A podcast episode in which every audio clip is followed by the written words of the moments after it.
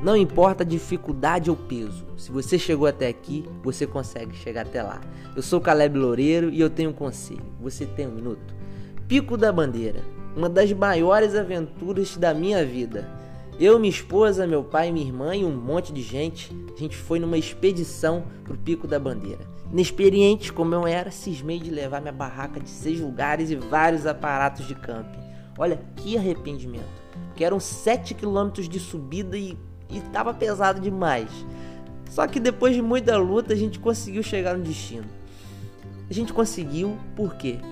Pessoas que estavam comigo de alguma forma facilitaram o trajeto até o destino. Mateus 11, 28, Jesus diz: Vinde a mim todos que estão cansados de carregar suas cargas pesadas, e eu darei descanso. Pois meu jugo é suave e o meu fardo é leve.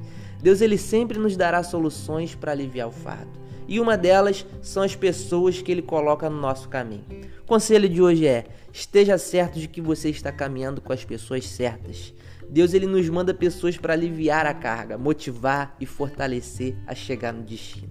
Mas o inimigo de nossas almas também manda pessoas, só que para pesar a nossa carga.